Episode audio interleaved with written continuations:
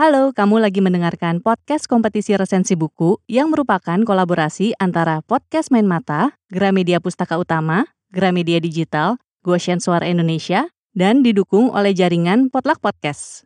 Kali ini kamu lagi dengerin resensi buku dari teman-teman yang berpartisipasi di kompetisi. Selamat mendengarkan!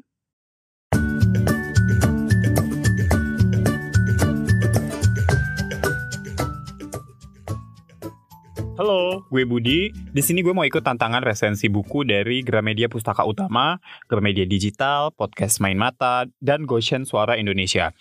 Nah, buku yang gue resensi adalah sebuah buku kumpulan cerpen berjudul Cerita-cerita Bahagia Hampir Seluruhnya karya Norman Erickson Pasaribu yang terbit Oktober 2020. Gue bawa ke bagian belakang bukunya dulu ya. Jadi di bagian ucapan terima kasih, Norman cerita bahwa kumpulan cerpen ini adalah sebuah proyek pulih dari hal-hal jahat yang dia terima setelah Sergius Mencari Bakus menang lomba manuskrip puisi dari Dewan Kesenian Jakarta tahun 2015. Gue nggak tahu pasti sih serangan macam apa yang Norman terima. Yang jelas, tema besar Sergius Mencari Bakus itu kan homoseksualitas. Karena orang-orang yang konservatif di negeri ini masih banyak, termasuk ternyata di ranah sastra juga. Jadi ya banyak yang nggak suka bahkan benci sama Sergius Mencari Bakus sampai nyerang Norman segala. Nah, dalam salah satu cerpen di cerita-cerita bahagia hampir seluruhnya, yang judulnya ceritanya, itu gue merasa Norman lagi nyeritain proses pemulihannya itu. Kumpulan cerpen cerita-cerita bahagia hampir seluruhnya sendiri, tema besarnya masih sama kayak Sergius Mencari Bakus, yang adalah homoseksualitas juga walau nggak semuanya. Dan meski nggak mengalami hal-hal yang sama persis, hampir semua cerita yang ada di buku ini tuh bikin emosi gue terkuras banget, bahkan sampai bikin physically capek. Misalnya setelah gue baca cerpen yang judulnya Kisah Sesungguhnya Tentang Lelaki Raksasa. Di situ ceritanya ada Henry yang adalah seorang laki-laki heteroseksual ditaksir sama Tunggul yang ternyata adalah laki-laki gay hubungan mereka berdua tuh sebatas teman diskusi, teman belajar, tapi itu berkesan buat keduanya karena mereka kayak bikin satu sama lain jadi makin berkembang. Buat Tunggul, kedekatan itu ternyata bikin dia baper sampai jatuh cinta dengan Henry yang perasaannya gak sama dengan Tunggul. Cinta bertepuk sebelah tangan lah jatuhnya. Nah karena gak berbalas, Tunggul kemudian sampai gak semangat menjalani hidup, bahkan akhirnya bunuh diri. Dari kejadian itu, ada dua sudut pandang yang diberikan Norman di sini. Pertama, sudut pandangnya Henry. Menurut dia, dia nggak bertanggung jawab atas kematian Tunggul. Karena ya, kalau emang Henry nggak memiliki perasaan yang sama ke Tunggul, itu bukan sesuatu yang salah dong. Apalagi Henry menyampaikan penolakannya dengan cara yang halus. Terus sudut pandang yang kedua, itu dari Jamie, sepupunya Henry yang deket banget kayak sahabatan. Nah kalau menurut dia, Henry harusnya bantuin Tunggul menerima fakta bahwa dia nggak bisa membalas perasaan Tunggul. Jadi nggak cuma nolak doang terus udah baik gitu. Pemikiran Henry mungkin bakalan terasa masuk akal kalau ini terjadi antara cowok dan cewek heteroseksual. Tapi Tunggul kan gay, dan gay itu punya proses yang berbeda dalam memaknai jatuh cinta dan penolakan. Gak mudah loh bagi seorang gay untuk mengungkapkan jati dirinya, apalagi untuk menyatakan perasaan cinta ke teman deket yang masih belum ketahuan gay atau hetero pula. Jadi tekanannya itu berkali-kali lipat. Nah, kalau udah berhasil ngaku terus ditolak, level stresnya jelas jauh di atas teman-teman hetero yang ditolak gebetannya. Makanya buat gue, Jamie jauh lebih masuk akal. Karena Jamie-nya sendiri juga gay, jadi dia tahu betul lah perasaan yang dialami oleh Tunggul. Suram ya ceritanya, padahal judul bukunya itu cerita-cerita bahagia hampir seluruhnya. Waktu pertama baca, jujur gue merasa cerpen-cerpennya sedih, gak ada bahagia-bahagianya. Terus, pas gue coba baca ulang, gue sekalian sambil coba meresapi lebih dalam lagi ceritanya. Jangan-jangan sebenarnya cerpen-cerpen di sini tuh kisahnya hampir bahagia, tapi nggak jadi aja karena hal-hal yang nggak menyenangkan. Dan ternyata sebagian besarnya nggak terasa begitu buat gue. Paling adalah yang mendekati. Misalnya di cerpen yang judulnya Keturunan Kita Akan Sebanyak Awan di Angkasa. Ada pasangan gay di situ, namanya Thomas dan Leo. Mereka sampai udah menikah di Belanda, bahkan sampai adopsi anak. Kesannya bahagia kan? Tapi yang jadi tokoh utama di cerita itu adalah ibunya Leo, yang di cerita ini cuma disebut nama marganya aja, jadi Ibu Siahaan. Dia ini sampai bertahun-tahun kemudian masih belum menerima Thomas. Emosi Ibu Siahaan di dalam cerita ini juga didominasi oleh kecemasan, takut, kekecewaan. Jadi gue menangkap ada kesan bahagia hampir seluruhnya sesuai judul bukunya, tapi di saat yang sama gue merasa kesan sedihnya lebih kuat. Jadi udah bukan hampir bahagia lagi, tapi ya emang kelam aja. Kesan yang sama juga gue rasakan di salah satu cerpen yang ceritanya tentang Tula, seorang pensiunan suster. Gue menangkap kesan, cerita dia bahagia hampir seluruhnya, karena dia emang suka sama hal-hal yang dia lakukan sebagai suster, tapi di saat pensiun itu, dia mulai mempertanyakan keimanan dia sendiri, sekaligus merindukan masa muda saat dia masih bisa ngajar. Dan karena itu, kesan kelamnya terasa kuat dan mendominasi. Cerpen ini judulnya Ad Majorem Dei Gloriam. Gue gak paham apa itu artinya dalam bahasa Indonesia, dan gak paham juga definisinya apa. Norman juga gak nambahin catatan kaki, jadi gue harus googling dulu. Lumayan effort lah. Gue juga harus googling dulu apa itu Enkidu waktu gue baca cerpen yang judulnya Enkidu mengetuk pintu di malam tahun baru. Sebenarnya gue gak harus googling sih, tapi gue kan penasaran ya, apa sih arti dari kata-kata itu? Mungkin kalau gue tahu, jadi makin terasa lebih dalam lagi makna ceritanya.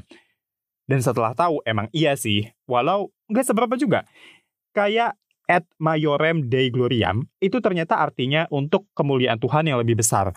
Dan ternyata kalimat itu juga pernah diucapkan oleh Tula di dalam cerpennya. Cuman ya dalam bahasa Indonesia, nggak dalam bahasa Latin gitu. Dan setelah gue tahu cerita pensiunan suster tadi, ya emang jadi berasa agak lebih dalam sih. Tapi kalau misalnya gue nggak googling pun, dan ya udah cukup gue cuekin aja apa yang gue nggak tahu, itu nggak mengganggu pemahaman gue terhadap isi dan jalan ceritanya sih. Dan masih soal ketiadaan catatan kaki, ada juga istilah dalam bahasa Batak yang nggak dijelasin apa artinya. Kayak ise guarmu yang ada di cerpen Siapa Namamu Sandra. Ternyata, menurut hasil pencarian Google yang gue lakukan, artinya adalah siapa namamu. Sesederhana terjemahan bahasa Batak dari judulnya yang berbahasa Indonesia aja. Walau di saat yang sama, gue pribadi merasa gak sesederhana kelihatannya sih. Karena di cerita itu kan Sandra adalah orang Batak, seorang ibu. Di Batak itu, seorang ibu dipanggil dengan nama anaknya. Nah tapi anaknya Sandra, namanya Bison, itu udah meninggal. Jadilah dia merasa kayak kehilangan identitas juga. Dan karena Sandra itu orang Batak yang berkomunitas, terutama di gereja, jadi ya percakapan dalam bahasa Batak sering terjadi. Makanya iseguarmu di sini jadi detail yang menurut gue menambah kedalaman cerita. Tapi kayak yang tadi gue bilang juga di cerita pensiunan suster, kalau kita nggak tahu pun, kita tetap bisa masuk ke kedalaman ceritanya kok. Mungkin beda kedalamannya, tapi nggak jauh sih, jadi nggak masalah sama sekali. Ngomong-ngomong soal gereja dan Batak, Dua unsur itu tuh sering banget muncul di buku kumpulan cerpen cerita-cerita bahagia hampir seluruhnya. Jadi detail yang hampir selalu ada tuh Batak, Kristen, dan gay. Detail-detail yang Norman banget, karena dia juga gay dan berasal dari keluarga Batak yang beragama Kristen. Jadi, gue bisa merasakan bahwa Norman sangat tahu betul apa yang dia tulis karena dia sendiri juga mengalaminya. Detail-detail kecil seperti tinggal di Bekasi, kuliah di Tangerang, itu juga Norman banget. Tapi ini gak lantas bikin cerpen-cerpennya jadi tanda kutip curhat banget atau self-centered ya. Justru menambah kesan bahwa cerita-cerita ini tuh deket banget sama pembacanya, terutama pembaca yang punya latar belakang yang sama dengan Norman atau tokoh-tokoh yang ada di buku ini. Gue pribadi yang gay dan katolik merasa bisa relate banget sih. Makanya tadi gue bilang di awal bahwa gue bisa sampai capek fisik bacanya karena relatable banget sampai bisa bikin gue nangis.